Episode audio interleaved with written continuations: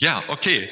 So, wir sind wieder da. Ähm, bei uns hier im Konsul Hackfeld-Haus haben sich alle wieder hingesetzt, niedergelassen und äh, auch auf dem, im Stream und äh, vom, über Zoom kannst du das auch tun und ich lade dich ein, mitzukommen im inhaltlichen Gedankengang und lade dich ein, das mit so ein paar persönlichen Fragen zu tun, dass wir das nicht nur so als ähm, interessante Lehre hören, sondern dass wir das gleich von vornherein mit einem persönlichen Ohr hören, was ich gleich weitergeben möchte.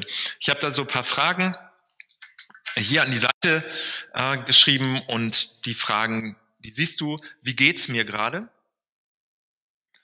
Welche Seite an Gott brauche ich gerade? Was wünsche ich mir für heute? Wofür wünsche ich Gebet? Dazu als Anmerkung. Ähm, du kannst über den Chat, über Zoom auch persönlich jemanden anschreiben, um Gebet bitten oder auch ähm, uns, mich kontaktieren oder auch hier gleich im Anschluss ähm, können wir nach nebenan gehen und beten. Auch Matthias und Ilke sind hier, die sind immer bereit zum Segnungsgebet. Was möchte ich mit Gott besprechen? Das sind also die persönlichen Fragen, mit denen ich dich einlade, ranzugehen an äh, das, was ich euch gleich teilen möchte. Und ich möchte noch mal am Anfang beten mit uns und ähm, zwar besonders unter dem Gesichtspunkt äh, für Menschen, die jetzt hier nicht so fröhlich dabei sein können, weil sie eine schwere Zeit durchmachen. Ja, lieber Vater, wir danken dir für dieses Zusammensein nochmal und danken dir für deine Präsenz und danken dir, dass du uns durch Jesus so persönlich nahegekommen bist. Beten, dass das erfahrbar wird heute und dass du besonders äh, Menschen, die krank sind, berührst jetzt und deine Nähe ihnen äh, sie spüren lässt und dass du ihnen aufhilfst und dass du ähm, ihnen spürbar zeigst, wie nah du bist und dass du auch in den Tränen dabei bist. Und bete, dass du alle Menschen, die andere verloren haben, dass du sie tröstest. Bete für alle, die ähm, ihre Arbeitsstelle verloren haben, dass du ihnen Mut gibst und eine Perspektive schenkst. Für alle, die jetzt ringen und kämpfen, besonders in anderen Ländern ähm, und irgendwie so den, der Faden gerissen ist zum Leben und zum, zur Bewältigung, bete ich um deine Nähe und deine Fürsorge und deine spürbare Aufhilfe. Es ist manchmal so, ähm, dass, dass wir dich ganz besonders dringend brauchen. Und für die Menschen, für die das heute zutrifft, bete ich um deinen Segen. Amen. Amen. Wer weiß noch, was das ist? Also, ihr könnt ruhig was sagen hier. Genau, ein Symbol für die Dreieinigkeit. Also es ist nicht direkt die Dreieinigkeit, aber es ist ein Symbol für die Dreieinigkeit, ein Bild sozusagen für den dreieinigen Gott. Hatten wir letzten Sonntag als Thema gehabt.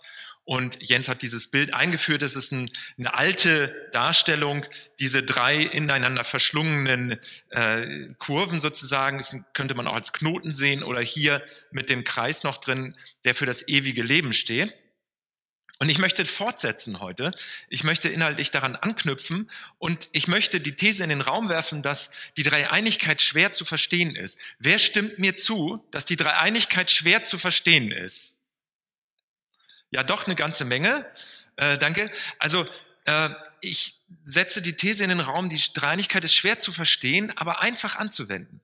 Und die Fortsetzung heute ist, dass ich den Schwerpunkt auf die Anwendung legen möchte, wie wir äh, im Glauben an den dreieinigen Gott leben können, unser Leben führen können. Und was das dafür unser Leben bedeutet, dass wir nämlich Gottes Namen kennen und dass wir Gottes Wesen kennen, weil er uns als dreieiniger Gott sich selbst bekannt gemacht hat.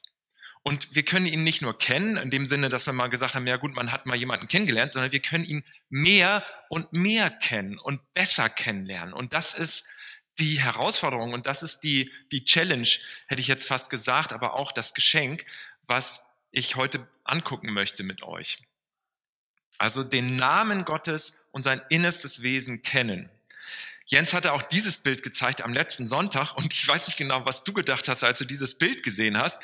Das ist so ein, eine Hydra, eine Sagengestalt aus der alten griechischen Mythologie. Ich habe mich dran erinnert an eine Theorie meines damals fünfjährigen Sohnes Tom, mit dem ich auch immer ganz heiße Diskussionen, theologische Diskussionen hatte. Und natürlich ist klar, man diskutiert auch über die Dreieinigkeit. Und mit Kindern ist das immer total spannend, über die Dreieinigkeit zu sprechen, weil man kann es als Eltern ganz, ganz schwer erklären. Man versteht es ja selber kaum. Und dann sagte er, ach so, warte mal, das ist vielleicht wie ein dreiköpfiger Drache also das sind jetzt nicht drei Köpfe, sind jetzt noch mehr. Aber er sagte, ja, das ist doch bei Jim Knopf. Ihr kennt hoffentlich Jim Knopf. Das war damals der große Renner bei uns. Äh, die Jim Knopf Geschichten. Da gibt es irgendwie sowohl so eine Szene, da, da hackt einer einem Drachen einen Kopf ab und dann wachsen zwei neue nach und dann hat er drei. Also ein Drache, drei Köpfe. Oh, gar nicht so schlecht, habe ich gesagt. Wir hinken, hängt immer alles. Aber ich sag, ja, cool. Ein Drache, drei Köpfe. Eins und drei. Gar nicht so verkehrt. Super. Ja, genau. So kann man sich das vorstellen. Und darauf mehr zu vertrauen und diesen Gott mehr zu entdecken in seinem Leben und mehr kennenzulernen. Darum geht es. Ich möchte einen Text gerne dir zeigen und mit dir zusammen lesen, ähm, der uns ein bisschen weiterführt. Matthäus 28, Vers 16. Die elf Jünger aber wanderten nach Galiläa auf den Berg, wo sie Jesus hinbefohlen hatte. Und als sie ihn sahen, fielen sie nieder. Sie zweifelten aber. In anderen Übersetzungen steht, einige zweifelten aber.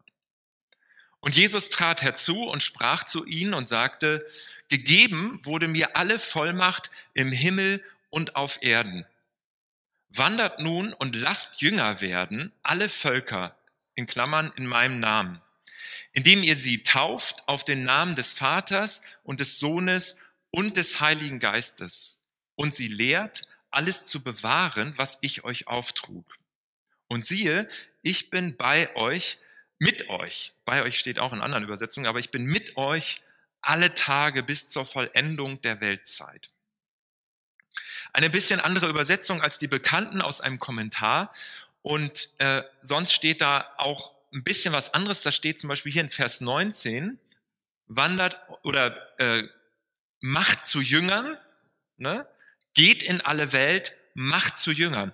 Und diese Übersetzung sagt, lasst Jünger werden. Und das finde ich sehr zutreffend und sehr charmant, weil dieses Macht zu Jüngern ist ja der große Auftrag, den Jesus hier am Abschluss seines irdischen Wirkens seinen Schülern mitgibt ähm, dieses Macht zu Jüngern, das hört sich so an, als würde ich Menschen nehmen und sie zu irgendwas machen. Also so von oben oder so übergriffig so sagen, ich nehme jetzt da mal einen Mensch und den mache ich dann zu irgendwas. Und deswegen ist diese Übersetzung ein bisschen irreführend, ähm, denn darum geht es gar nicht. Worum es geht, ist aus dem Zusammenhang völlig klar. Es geht darum, dass Menschen angesprochen werden und gewonnen werden sollen. Sie sollen geworben werden, Jesus nachzufolgen, Jesus kennenzulernen und so wie er gelebt und gelehrt hat, auch zu leben und zu hören, was er sagt und das zu verwirklichen in ihrem Leben. Darum geht es. Wenn man das Stichwort Jünger oder Jüngerinnen hört, darum geht es dabei. Und es geht nicht darum, dass man komisch verdreht gemacht wird zu irgendwas anderem. Deswegen dieses Macht zu Jüngern will ich mal äh, heute mal nicht da stehen lassen, sondern diese Übersetzung von diesem Kommentar, lasst Jünger werden. Also erlaubt es ihnen doch.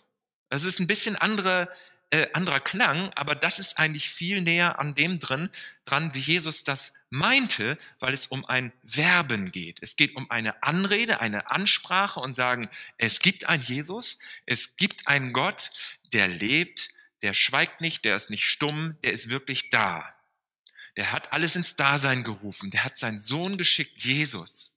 Und der hat hier gelebt und der hat hier gelehrt. Der ist am Kreuz gestorben, auferstanden, hat dann seinen Geist gesandt. Und dem darfst du und kannst du und sollst du folgen. Aber es ist ein Werben, ein Gewinnen durch diese Ansprache. Und die Ansprache sieht man dann in der Apostelgeschichte und in den Briefen. Also sehr schön, lasst Jünger werden. Lasst es doch, lasst sie doch erlaubt es doch, dass andere Menschen auch mitkommen und auch mit Jesus gehen. Erlaubt das. Und gegeben wurde mir alle Vollmacht im Himmel und auf Erden. Auch hier denkt man dann manchmal so, Macht, ja, große Macht. Äh, hat Jesus jetzt alle Macht und unterdrückt alle oder so? Auch an dieser Stelle ist völlig klar, dass diese Vollmacht nicht dazu da ist, um Menschen zu unterdrücken äh, um, um sie niederzuhalten, klein zu machen, oder, sondern es ist dazu da, um ihnen zu dienen.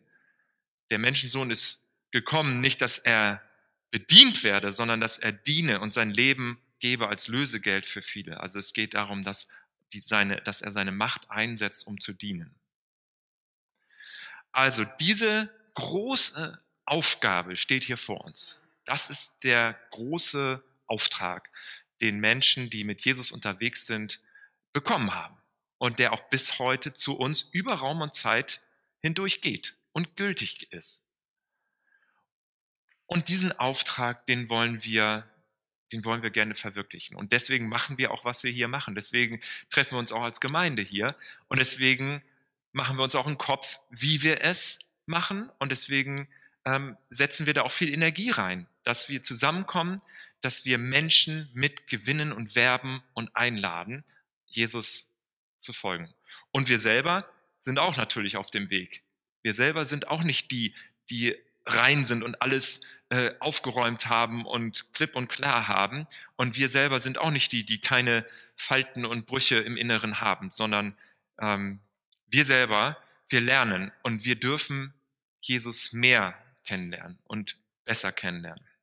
Und das gibt kaum was Besseres und was Tieferes. Und für mich ist das so wertvoll, weil ich das Gefühl habe, durch Jesus hat mein Leben so eine dritte Dimension bekommen oder so eine andere Dimension bekommen, dass so eine Tiefe aufgegangen ist, dass das Leben sich nicht nur an der Oberfläche abspielt, dass nicht es immer nur darum geht, ähm, was mache ich und wo bin ich und was mache ich als nächstes oder irgendwie so und dann habe ich vielleicht mal ein bisschen Freizeit, dann habe ich vielleicht Arbeit zu, zu tun und dann muss ich mich um Dinge kümmern und die Tiefe fehlt. Und Jesus hat so die Tiefe aufgeschlossen und wie so ein heilsames, ja, Heilserum, was aus dem Tiefen meines Inneren kommt, äh, merke ich, dass Jesus äh, in mir wirkt und dass Jesus auch durch mich handelt und auch durch mich spricht. Und das ist großartig, wenn ich merke, dass etwas so von, von dem lebendigen, gegenwärtigen Jesus geführt wird. Ähm, hier sehen wir natürlich einen Hinweis, wer das genau angeschaut hat, auf diese Lehre der Dreieinigkeit und nicht nur ein Hinweis, sondern das ist äh, eine richtige Energie, die da drin steckt in dem Text. Und eine Besonderheit sieht man daran, ähm, und zwar sagt Jesus, äh, gegeben wurde mir alle Vollmacht und dann wandert nun oder geht in alle Welten, lasst Jünger werden alle Völker, indem ihr sie tauft. Tauft heißt hineingetaucht werden in diesen Heilungsprozess, den Jesus mit uns begonnen hat. Taufen heißt das Äußere äußerlich sichtbar zu machen, in Wasser eingetaucht werden, dass, dass das alte Leben entfernt und ohne Gott begraben wird und das neue Leben mit Gott rauskommt. Das wird symbolisiert. Und das bedeutet Taufe. Und das ist gut, das zu tun. Und das ist gut, sich taufen zu lassen. Wer noch nicht getauft ist, ist gut, das tun zu lassen, diese Taufe zu empfangen. Das ist ein ganz wertvoller wertvoller Schritt. Und diese Taufe, die soll geschehen im Namen oder auf den Namen. In anderen Übersetzungen steht im Namen des Vaters und des Sohnes und des Heiligen Geistes. Da steht aber nicht auf die Namen des Vaters, des Sohnes, des Heiligen Geistes, sondern auf den Namen, also Singular. Das ist ein Hinweis schon wieder darauf, dass es eins in Verschiedenheit gibt, dass es Verschiedenheit in Einheit gibt auf den Namen des Vaters und des Sohnes und des Heiligen Geistes. Ein Gott, drei Personen, von denen alle göttlich sind, von denen alle dieser eine Gott sind. Auf den Namen. Also das ist das Erste, was ich dir sagen möchte und was wir für die Anwendung der Dreieinigkeit in unserem Leben nehmen können, dass wir den Namen Gottes kennen. Und der Name Gottes ist Vater, Sohn und Heiliger Geist. Das ist der Name. Wir dürfen ihn kennen als Vater, Sohn und Heiliger Geist und wir dürfen ihn mehr kennen. Und was könnte bereichernder sein, als Gott als Vater zu erfahren, als Schöpfer, der alles hervorgebracht hat, als Quelle, als Ursprung, als dein Ursprung, als deine Quelle. Was könnte bedeutsamer und bereichernder sein für dein Glauben, für deinen Dienst, für dein Leben, deinen Ursprung, deine Quelle, von der du herkommst, mehr und mehr kennenzulernen und mehr und mehr zu verwirklichen, was er will, was er hilfreich, heilsam will für dein Leben und für die Welt. Was könnte besser sein? Also im Namen des Vaters. Das ist, ich weiß, dass das mit dem Begriff Vater manchmal schwierig ist. Manche, ich weiß auch, dass einige Schwierigkeiten haben, überhaupt Gott als Vater zu sehen und auch anzureden. Und es ist klar, weil der Begriff Vater ist erstens äh, sowieso männlich aufgeladen und irgendwie womöglich patriarchalisch aufgeladen. Und es ist dann auch noch persönlich, dass wir unseren eigenen Vater vor Augen haben, dass wir sagen, naja gut, das ist ambivalent. Es ist nicht nur positives Gefühl, wenn ich denke Vater und ich selber bin auch Vater und ich bin wahrscheinlich auch ambivalent für meine Kinder. Also, dass es nur positiv ist, je nach, je nach äh, Tagesverfassung wahrscheinlich auch, das ist ganz schwierig. Deswegen ist es völlig klar, dass das Wort Vater gar nicht so einfach ist. Und ähm, vielleicht ist es gut, da selber drüber ja, zu überlegen und nachzudenken es ist, es ist nicht wirklich so wie ein, wie der Vater, sondern es ist ein Ursprung, es ist eine Quelle. Und es, es geht darum, ähm, dass wir einen Zugang finden zu dem dreieinigen Gott. Und genauso ist Gott auch Mutter. Also, des Sohnes, und des Sohnes ist hier auch nicht ähm, unbedingt so biologisch zu verstehen, sondern es ist mehr so der Bevollmächtigte, der Repräsentant, die menschliche Seite Gottes, die menschgewordene Seite Gottes. Und wir können Gott auch als Sohn erfahren, als Jesus erfahren. Wir können uns als seinen Bruder erfahren und kennenlernen und mehr und mehr kennenlernen. Was gibt es Besseres? Was gibt es Gewinnbringenderes? Was gibt es Bereichernderes als Gott, als den Sohn, der dich erlöst hat von deinen Sünden und der dich in einen Heilwerdeprozess reingenommen hat, der dich heil macht, der das Kaputte, was in dir kaputt ist, heil werden lässt. Dafür ist der Sohn hierher gekommen. Jesus. Was gibt es Besseres, als den mehr und mehr kennenzulernen und zu erkennen und zu erfahren? Jesus, dein Erlöser, der dir vergeben hat, der, der dich mag und der dich reingenommen hat in die Gemeinschaft Gottes. Was gibt es Besseres, als Gott als Heiligen Geist mehr und mehr kennenzulernen, aber nicht kennenlernen im Sinne von im Kopf, sondern vertrauter zu werden im Umgang mit dem Heiligen Geist, befreundeter zu werden, die Freundschaft mit dem Heiligen Geist zu vertiefen und zu sagen, ich gehe mit dir durch diesen Tag.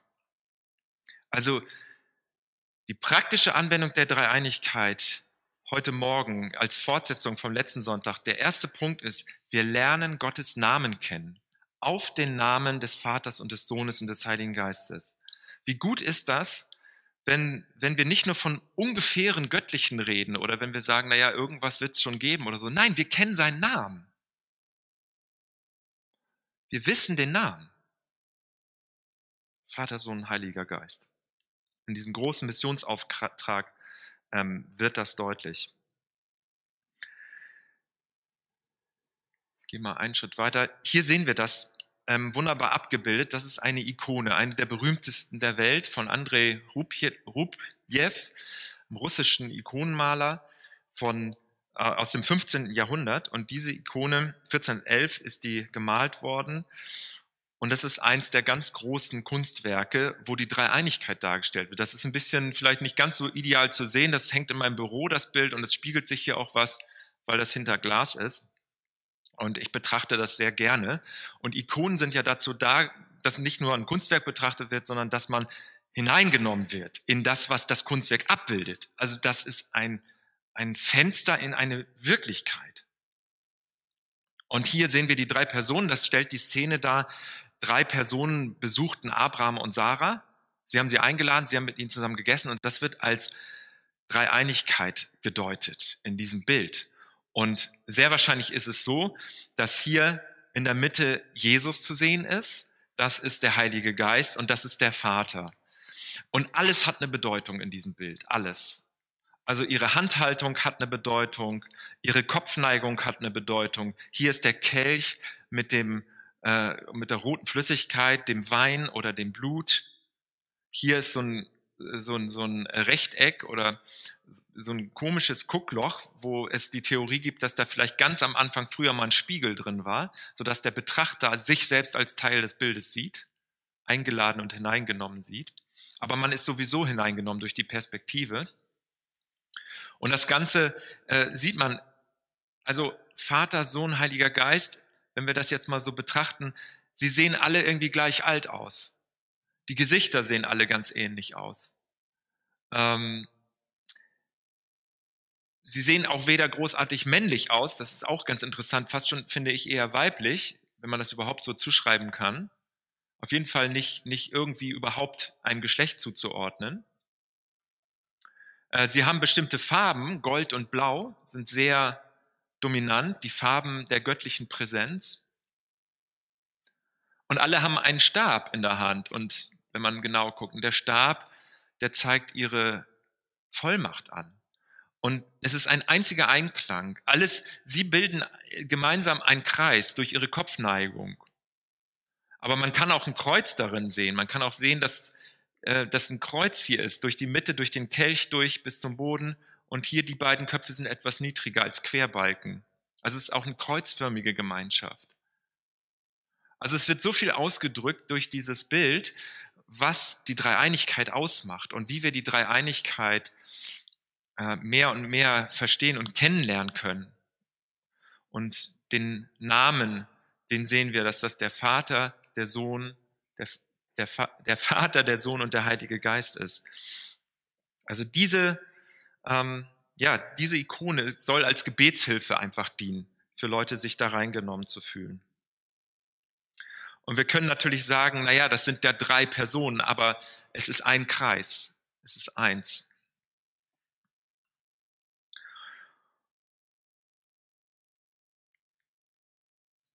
Als zweites möchte ich ähm, als Konsequenz der Dreieinigkeit sagen, es ist einmal so, dass wir Gottes Namen kennenlernen und mehr kennenlernen können. Und das Zweite ist, dass wir seine, ihn als Liebe erfahren können und kennenlernen. Sein innerstes Wesen ist Liebe. Das ist ein Spitzensatz des Neuen Testaments. Gott ist Liebe in 1. Johannes 4, Vers 8. Das gibt es von keinem, soweit ich das weiß, von keiner anderen religiösen Schrift als Aussage, dass das göttliche Liebe ist oder dass die Gottheit Liebe ist. Es kann sein, dass ein Gott liebt, aber Gott ist Liebe. Das ist die innerste Wesensdefinition. Und das ist so schön zu sehen, eben auch an dieser ähm, Ikone, weil es eine Gemeinschaft ist, weil da Kommunikation ist, weil da ständig Gespräch ist, Austausch ist oder Synchronisation. Ständige, ständige Bewegung, ein ständiges Miteinander. Es gibt Vielheit und es gibt Einheit. Gott ist Liebe. Darum kann man das auch ähm, so sich auf der Zunge zergehen lassen, dass Gott Liebe ist. Gott, wie sollte Gott lieben, wenn er allein ist, wenn es niemanden gibt, den er lieben kann? Also Liebe besteht aus einem Zwischeneinander, aus einem Miteinander. Jemand, der liebt und jemand, der geliebt wird. Und diese Liebe, die hat sich Bahn gesucht, die ist nach außen gegangen. Und so ist die Welt entstanden. Und das Wesen Gottes können wir erkennen und können wir besser kennenlernen, indem wir ihn als dreieinigen Gott mehr kennenlernen. Das Wesen Gottes ist Liebe. Und dieses Bild hatte ich eben schon dran. Ich weiß nicht genau, was du so alles für Songs und für Geschichten und für Bücher über Liebe weißt, aber ist es nicht toll, dass wir den Namen von Liebe kennenlernen dürfen? Wir, wir können den Namen der Liebe kennenlernen und wir können ihn wissen. Und äh, wir brauchen nicht im Nebel rumstochern. Und der Name ist der dreieine Gott. Und dieser Mann, den ihr da seht, das ist einer der führenden afroamerikanischen Intellektuellen in Amerika, Cornel West, ein Philosoph, aber nicht nur so ein trockener Theoretiker, sondern das ist jemand, der auch Hip-Hop-Alben aufgenommen hat und einmal mit Prince zusammen einen Song aufgenommen hat und dafür so viel Kritik gekriegt hat von der Harvard University, wo er Professor war, dass er die Universität wechseln musste und dann nach Princeton gegangen ist. Jetzt ist er ein Princeton-Professor und hat aber noch verschiedene andere Tätigkeiten natürlich. Äh, total faszinierender Typ und wenn ihr mal eine richtig äh, gute Ansprache hören wollt für Gerechtigkeit und für Liebe und für ähm, Wahrheit, dann äh, schaut euch mal auf YouTube mal ein paar Reden von ihm an. Da wird man richtig angefeuert. Colonel West sagt zum Beispiel, Justice is what love looks like in public. Ist auch ein Spruch, den Martin Luther King äh, ähnlich gesagt hat. Er sieht sich auch in der Tradition von Martin Luther King. Und in dieser Woche hat Cornel West ein Interview mit CNN-Reporter gegeben und da, das war an dem Tag, ich glaube am Mittwoch war das, als die Beerdigung von George Floyd war. Und äh, diese Beerdigung, die war natürlich unglaublich bewegend, unglaublich ähm, berührend und viele Menschen waren dabei und Cornel West war auch dabei und dann wurde er hinterher gefragt, an demselben Tag noch von dem CNN-Reporter, was er dazu sagen möchte oder wie, wie das auf ihn gewirkt hat. Und dann hat er darüber geredet und hat immer wieder gesagt, wir werden darauf mit Liebe reagieren. Wir werden auf den Hass und die Unterdrückung mit Liebe reagieren.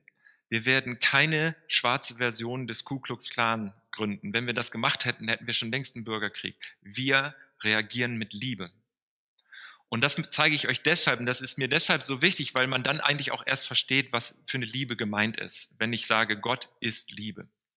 Liebe als Wohlfühlatmosphäre oder Liebe als Sympathie von Menschen, das ist nicht wirklich Liebe. Liebe ist im Angesicht von Hass und im Angesicht von Hetze und von Unterdrückung mit Erbarmen zu reagieren, aber mit einem widerständigen Erbarmen, mit einem widerständigen äh, Mitgefühl zu reagieren. Das, das, da ist eine Energie dahinter, da ist auch Wut dahinter. Aber es ist ein Streben nach Wahrheit und nach Gerechtigkeit und nach einer von Liebe geprägten Gesellschaft. Und Cornel West hat dann viel äh, gesagt und viel darüber geredet, ähm, wie Gerechtigkeit eben die andere Seite von Liebe ist in der Öffentlichkeit. Und er sagte dann an einer Stelle, wir haben eine Liebe, die uns die Welt nicht wegnehmen kann. Und wir werden darauf antworten mit Liebe. Und natürlich gibt es äh, viele, die das in Frage stellen. Natürlich gibt es auch viele, die da anders drauf reagieren. Aber es ist eine kreuzförmige Liebe. Es ist eine Liebe geboren aus unserer gemeinsamen Menschlichkeit. Wir müssen bereit sein, selbst auch unsere Menschlichkeit zuzulassen. Diese Art von Liebe meine ich. Und die Familie von George Floyd, so sagte er, hat das an diesem Tag bei der Beerdigung auf wunderbare Weise gezeigt, ähm, dass sie bereit ist und dass sie diese Energie der Liebe, die das Universum im Innersten befeuert, dass sie diese Energie verwirklichen möchte, indem sie äh, nicht mit äh, den ganzen Lügen und Verbrechen und was es alles sonst geht, mitmachen. Das ist eine große Hoffnung. Und äh, er hat dann noch weiter darüber geredet und der CNN-Reporter, der musste, hat, war dann zu Tränen gerührt und ich weiß, also wie auch immer, es schien so, dass er dann so ein bisschen Tränen hatte. Vielleicht hat jemand den Clip auch gesehen, kann man sonst noch nachgucken. Und äh, dann, dann sagte Cornel West, wir sind da zusammen drin. Jetzt sind wir da zusammen drin. Also Tränen, das ist unsere gemeinsame Menschlichkeit. Und ob es jetzt muslimische Brüder und Schwestern sind, ob es jetzt atheistische Agnostiker sind, ob es jetzt jüdische Menschen sind, da sind wir zusammen drin. Und Cornel West selber ist Christ und ist auch ein baptistischer Theologe und ist aus dieser Tradition und sagt, Jesus ist mein Erlöser und hat mich von meinen Sünden erlöst. Aber ich habe im Inneren einen Gangster, mit dem ich jeden Tag kämpfe. Wir sind alle Gangster sagt er, und ich kämpfe jeden Tag gegen den inneren Gangster, aber Jesus ist mein Erlöser und hat mich von meinen Sünden erlöst. Also er ist da irgendwie auch so ganz äh, freimütig und freiherzig. Und Tränen sind das Gemeinsame, was uns verbindet und wir sind da zusammen drin und Tränen sind der Boden, von dem aus wir etwas bewegen können, weil wir sind im Inneren nicht taub. Wir lassen uns davon bewegen. Wir sind keine lauwarmen Leute, wir brauchen keine Sommersoldaten, so sagte er, sondern wir brauchen Ganzjahreskämpfer der Liebe. Also, damit wir einen Geschmack dafür kriegen, von welcher Liebe die Rede ist, wenn die Bibel von Liebe spricht, habe ich das als Beispiel gewählt. Und immer bedenken, Liebe ist nicht nur romantisch, sondern auch Gerechtigkeit, Einsatz für Gerechtigkeit. Sobald Liebe öffentlich wird, geht es um den Einsatz von Gerechtigkeit. Und die Anwendung für uns persönlich ähm, möchte ich dir zum Schluss zeigen. Wenn, wenn es so ist, dass Gottes Wesen Liebe ist, nicht nur, dass er liebt und nicht nur, dass er Liebe schenkt, sondern er ist Liebe. Und wir dürfen seinen Namen kennen. Wir kennen den Namen der Urenergie von Liebe, die das Universum befeuert und hervorgebracht hat. Vater, Sohn, Heiliger Geist. Dann lass uns doch alles dran setzen, dass wir seinen Namen besser kennenlernen, mehr kennenlernen. Was ist, könnte es bereichernderes geben? Und dann lass uns das alles dran setzen, dass wir diese Urenergie von Liebe, die auch so eine widerständische Note hat, dass wir die verwirklichen in unserem Leben, dass wir auf die Stimme des Geistes hören und dass wir darauf achten, was hast du heute für mich, was hast du in dieser Woche für mich, wie ich deine Liebe durch mich in mir verwirklichen kann, wenn ich andere Leute treffe. Aber auch in meinem eigenen Inneren. Lass uns nicht zu streng, lass uns nicht zu hart mit uns selbst sein. Lass uns auch in unserem eigenen diese Liebe kultivieren und dieses Mitgefühl mit uns selbst kultivieren. Die Liebe Gottes ist in unserem Inneren und geht nach außen. Aber es nützt nicht so viel, wenn wir immer so streng und hart mit uns selber sind, wenn wir uns selber klein machen, niederdrücken. Lass uns nicht so streng mit uns sein. Lass uns Mitgefühl mit uns selbst kultivieren. Und dann geht's nach außen. Dann fragen wir uns, wie bauen wir in dieser Woche eine Gemeinschaft auf, die von Liebe geprägt ist? Wie, was ist deine Idee dazu für diese Woche? Frag doch Gott mal.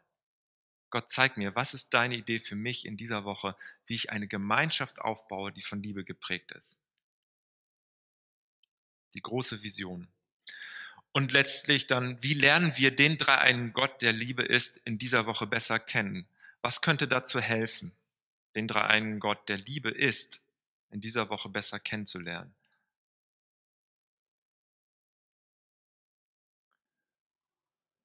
Diese drei Fragen ähm, die möchte ich dir mitgeben gern. Und um das jetzt nicht einfach nur so in der Luft hängen zu lassen, würde ich dich einladen, mit mir eine Gebetsübung zu machen.